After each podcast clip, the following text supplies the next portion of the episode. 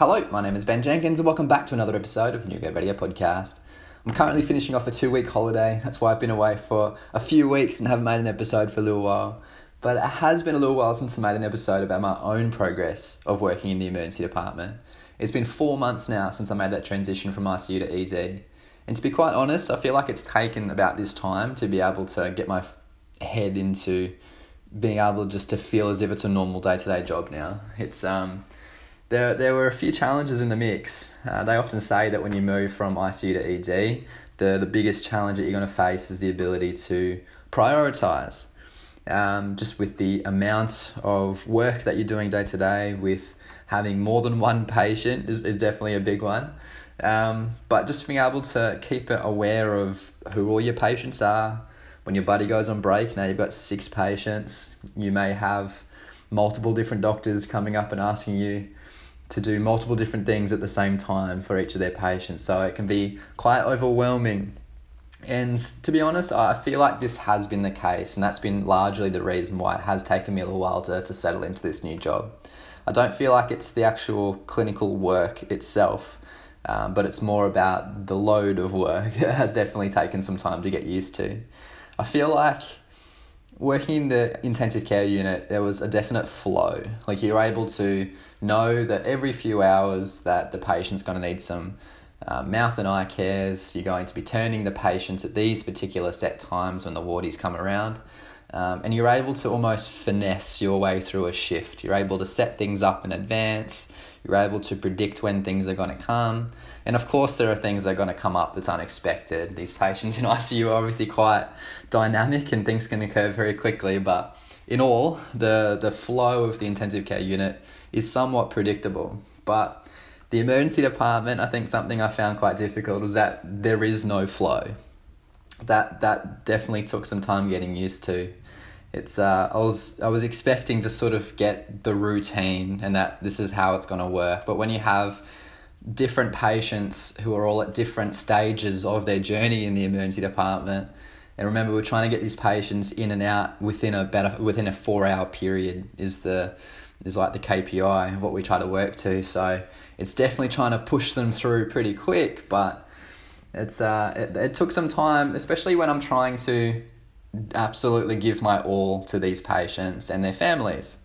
Uh, I think something at the beginning I found quite difficult was I didn't know what the general, you know, routine of what you had to do. It took me a little while to realise that for a cardiac patient, this is what is the expected thing that I'm to do as a registered nurse, and these are the expected things that need to occur before that they can move on to the ward or be discharged or whatever whatever the plan and outcome would be.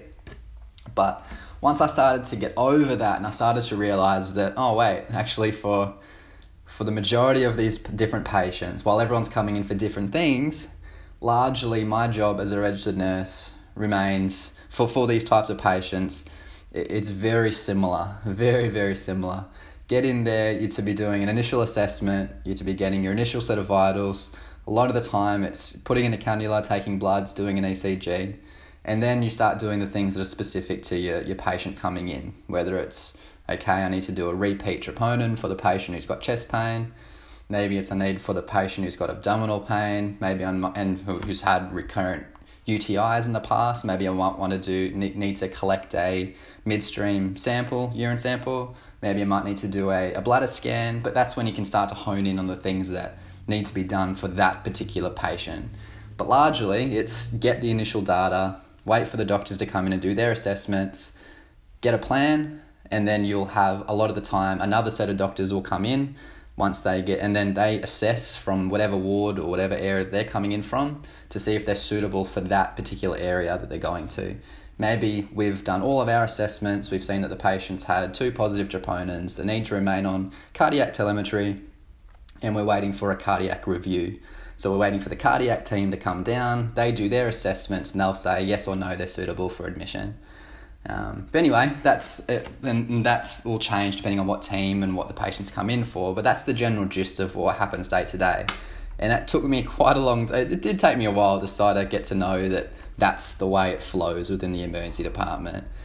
Um, but I think what what took me a little bit longer than I expected was that I'm trying to give my all for these patients. I'm trying to be a, a reassuring figure for everyone. Um, and ultimately, you're trying to get people to like you, and you're trying to get the, the smoothest journey for these patients as possible.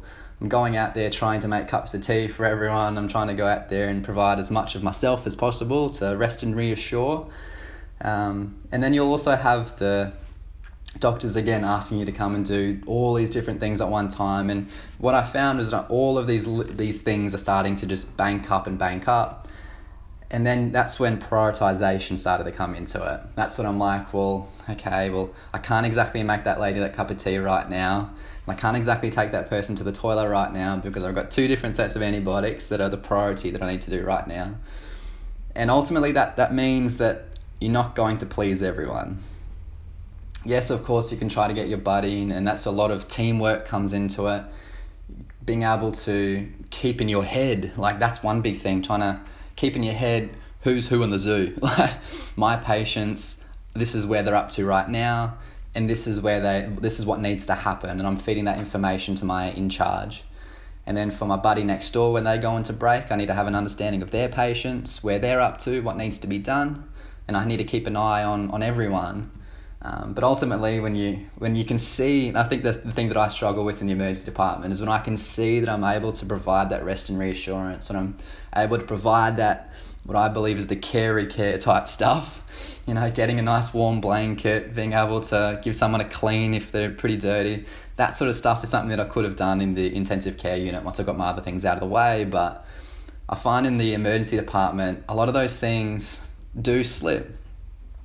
But just purely based on the amount of work that needs to be done. And that really comes down to, again, the big key word is prioritization. I've got at times six patients I'm looking after. Everyone needs things. I'm trying to get people in and out, and you're trying to please everyone. But ultimately, the thing I've learned out of all is that you're never going to be able to please everyone.